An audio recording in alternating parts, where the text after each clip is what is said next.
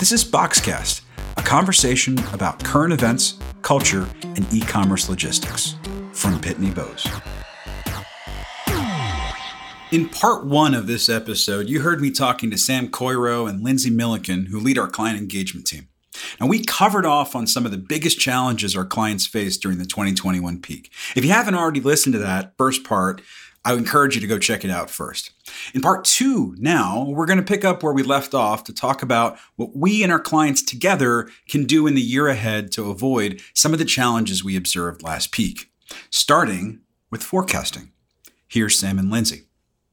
I want to talk, to kind of zoom out a little bit here with kind of all these impacts on forecasting and start to kind of talk a little bit about the year ahead and maybe some guidance or tips and tricks that we would give that we are giving our clients or uh, what we're hearing clients that are weathering this storm particularly well are doing what can clients do from a forecasting perspective to kind of figure out some of the, this variability ahead of time? Is there anything that we're hearing your clients are doing? And then maybe um, we can talk a little bit about what are some of the things that we're doing to make it easier for clients to provide forecasts to us so, so, that we can secure the capacity. So um, maybe Lindsay, we can start with you, and then Sam, if you want to add on. Yeah, so I would say outside of having the magic eight ball, eh, you know, there is an element of forecasting here that is more of an art than a science, but you need to at least start with your most scientific methods, which is first and foremost, make sure you have all the right contributors involved in the forecasting process. So, you obviously need to have your marketing promotions team involved in your forecasting, as well as operations, as well as the people who manage the supply chain for your business and the transportation managers. And especially with this multi carrier world that we live in right now, you know we need to make sure that that retailers are taking a better view on how their multi-carrier splits work how the levers that impact the splits work and then building the variable models that allow them to input real time information on what the sales trends are looking like, how many units per order we're seeing, what the hot items of the season are, and how that can drive the profile that makes decisions about your multi carrier splits. Those are all really important components that you need to make sure you have set up far in advance of actually facing a peak forecast that's due to all of your carriers. Sam, anything you want to add on that? The last piece, Lindsay hit it on the head. My my my words were going to be start earlier. You can't be doing this in November. It's got to be done in April, and uh, model it out um, the one additional piece I would add is think about it from a high low perspective, right? You, got to have a range. I mean, when you look at the stock market and an analyst is predicting the price of a stock, they're not telling you the stock's going to be five dollars. They're saying it could go high 750, low 250, but they're giving a range. And I think that when a when a merchant is forecasting out, for sure they want that predictability of saying I'm going to be at X. But given all the factors that Lindsay laid out and all the different players and the contingencies that they have to consider, it's probably prudent to give that range a low and a high. And then it's up to carriers like us and others to then take that information and plan accordingly for that range. It at least gives us as a carrier, for example, the flexibility to flex up and down depending on the fact that we know that there's going to be a range. Absolutely. Uh, the other thing I think we're doing, I'll just layer on to what you guys are saying, is we're going to try to, going into this year, I think do a better job of recording forecasts versus actuals so that we can kind of show back to a client, you know, are there patterns emerging where forecasts are amiss? Are we, are we able to see that there are kind of repeated trends on where forecasts don't fit the actuals or the actuals don't fit the forecast? I think we, we want to do a better job of, of providing that insight back to clients so that they can secure the capacity they need rather than um, trying to trying to have to sandbag some of those numbers. That's going to be really helpful because historically, you know, what's happened behind the scenes is clients send forecasts to, you know, our client engagement managers who then submit the forecast into our team. and what we know is some clients are a lot better at it than others. And in the instances where we know XYZ retailer happens to over forecast by 15% every time, the client engagement manager just dials the forecast down accordingly because that's, you know, how we have seen all of their actuals working historically. And our job is to get it as precise as possible. Now, we are going to have a better feedback loop where we can actually send that information over to the retailers and consult them on what we're seeing in their you know forecast versus actuals what the trend lines are looking like and help coach them on a better methodology for forecasting that'll they'll be able to implement with us as well as any other carriers that they're using. Awesome. Absolutely. Agreed. All right. So next topic is notifications around delays. I mean, delays occasionally happen. We want to avoid it as much as possible, but I mean, this is a, a business of moving physical boxes across law, large distances of space. And so things can happen. So, Sam, do you want to talk a little bit about some of the things that we recommend clients do to give consumers and consumers a heads up that you know, look, there's a busy, uh, busy period of shipping. Obviously, COVID constraints have been a problem. Hopefully, that's receding. But what are some of the best practices from a notification perspective? Yeah, thanks, VJ. Um, so, very important for the retailers, the merchants, to work closely with the logistics providers. You know, we we have the luxury of having a client engagement organization that we're part of, where we converse with our clients on a regular basis, and we provide them as much information as possible. The key, though, is to take that information and to then propagate it through the consumer base. Like we, for example, are notifying our clients, not their consumers, our clients, of issues that we see with weather, with civil unrest, and things of that nature. But it's also important for the retailer to make sure that they are providing that same level of detail to their customers.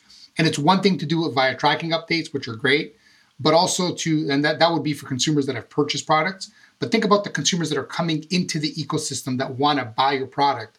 Well, if you know that there are issues in delivering to specific parts of the countries due to one of several reasons, you should be calling that up front, you know, via a, a banner, um, via pop up, um, even at the, the, the PDP or the checkout, you should be calling these things out to the end consumer so that there are no surprises.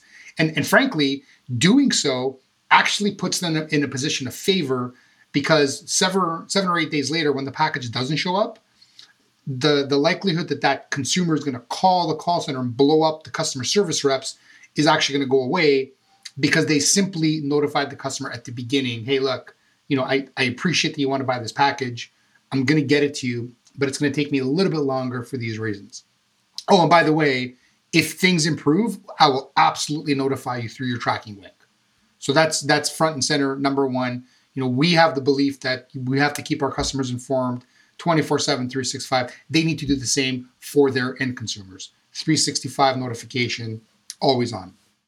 Awesome. Um, Lindsay, let me ask you a slightly different question. Any advice around communicating holiday cutoffs and estimated delivery dates around, around peak?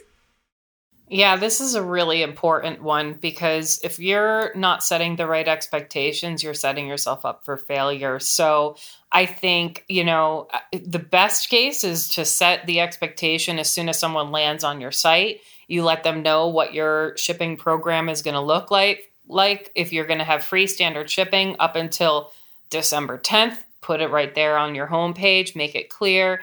Um, and, you know, I think that really out of every five retailers, there's probably going to be one who's going to be scared to set an early enough cutoff to be safe.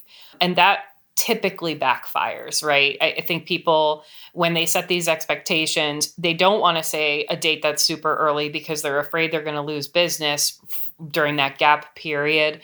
But at the end of the day, every consumer that I talk to remembers the retailer that burned them, that didn't get the, you know, magical toy that was the big hit of 2021. If that toy didn't arrive by Christmas Eve because the retailer was hedging their bets and trying to get as many sales in as possible, giving a late cutoff, they remember that and they won't do it again. They will not make that same mistake twice. And so we just, you know, recommend you be reasonable with the date that you're providing make sure that you're you're giving enough time for all of your carriers to to hit the goal right the goal being get it there before christmas and make sure you're telling your customers as soon as they're landing don't wait till checkout you're just going to see some you know shopping cart abandonment issues if you're not telling them up front how their shipping is going to be working for holiday delivery so I'm going to throw out a couple of stats from our box poll research that are related to exactly what you're describing.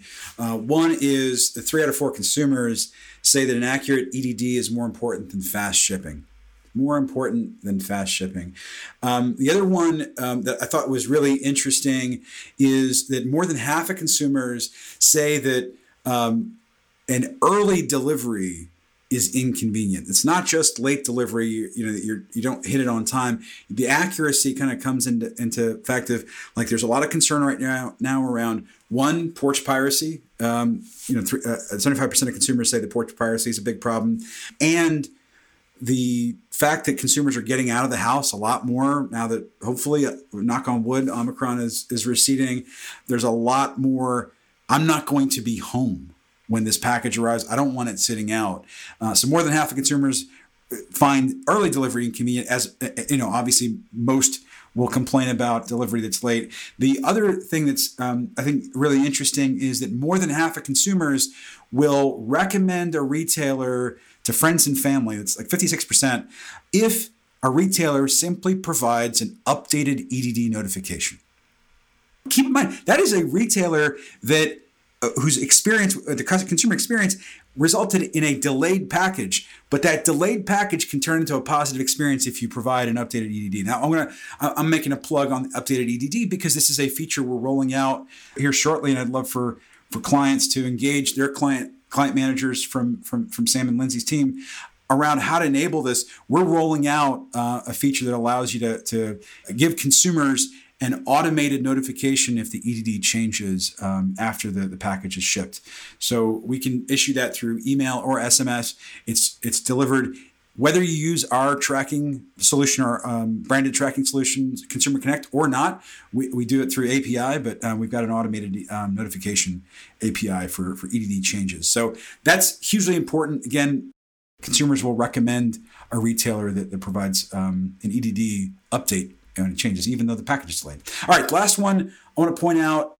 Uh, this is sort of, uh, it seems simple, it seems common sense, but exceptions impact on time performance. And so, one of the big things that we want to talk about, um, I know uh, you guys uh point out to clients quite a bit, is easy fixes around exceptions that can that can avoid delayed unnecessarily delayed parcels. Um, Lindsay, do you want to talk about that? And then Sam, if you want to add, add some color to that one. Yeah, sure. So, you know, I think that it's my recommendation to any operator out there who's shipping packages to carriers is you need to be running consistent audits on the health of your label and the health of your packaging because as soon as that package leaves the door, it could take the happy path, which it gets scanned right away, gets shipped. They get the package as soon as that estimated delivery date says they were going to get the package. But it can also take the sad path. And the sad path makes for sad retailers as well as sad consumers because there's a number of things that can go wrong in the fulfillment process from you know not securing the package all the way so contents come out during during shipping or if a label is printed with a poor quality, the barcode can't be scanned, the ink is smudging, then now the street address isn't even legible. Or um, if you're applying that label to the package on, you know, on a corner where still, again, cannot be scanned when it goes through, um, you know, induction tunnels or or her, whoever your carrier is, they're probably using some sort of equipment to scan these labels. And so the health of that label, the health of the packaging is really critical. If you don't have a package going down the happy path, the sad path can lead to delays of an hour or a day or even longer, depending on how many sad path packages that carrier is handling on that given day, because it requires a human to figure out exactly what's gone wrong and fix it. And it can also be really costly depending on who your carrier is to make those corrections. So not only does it delay your package and then impact when your consumer receives it, but it can also impact your invoice at the end of the day. So I just want to point out to anyone listening, uh, Lindsay, uh, you, you made a, a great point just before we started recording here. Um, sad, sad uh, retailers, sad consumers, uh, sad path. We're recording here on Broken Hearts Day, day after yes. day after Valentine's. So sad all around. It's sad That's all right. around. That's right. um, all right, so easy easy fixes on label quality for sure.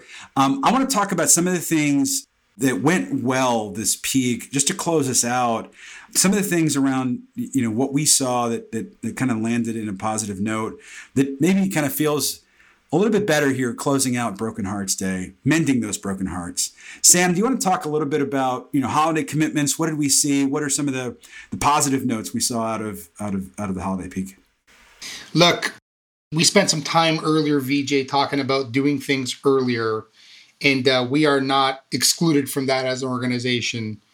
We certainly doubled and tripled down on a lot of the lessons that we learned coming out of the previous peak in order to put ourselves in a position of being able to deliver successfully for our clients. You know, one of the things that we're all proud of as an organization is we were able to deliver over 99% of our consumer or clients packages to end consumers by the 24th of December. And and what's even more astonishing, VJ, is that this not only included packages that we had provided a cutoff time for, and for those that are foreign to that, it was December 12th, and we told our clients you know, we need to have your packages in our house by the 12th of December in order to ensure that we can deliver them by Christmas. So not only did we deliver 99% or greater for those packages, but even the packages that came in the week, like leading up to the 19th, 20th, 21st, we still were able to deliver those packages. And that really is a testament to lessons learned, starting things earlier, and really pushing hard on ensuring that we as an organization were accountable to our clients' packages, but also our courier partners and our overall partners that help us move those packages through the journey. So that was really, really good. It was a success story in my eyes. You know, we're now we're building on that as we look at 2022. So that's definitely a big, big win, I would say. So to close this out, Sam, not to put you on the spot, do you have another story about your dad? Oh, buddy, I do. So I'm at my parents' house uh, going through a little bit of a reno. So as you can imagine, imagine I got my kids and my wife and I here. This is my old house, which is you know where I used to live. So when growing up, I had a cat, and I did not bring this cat with me when I moved, you know, into my matrimonial home. But the cat's still around.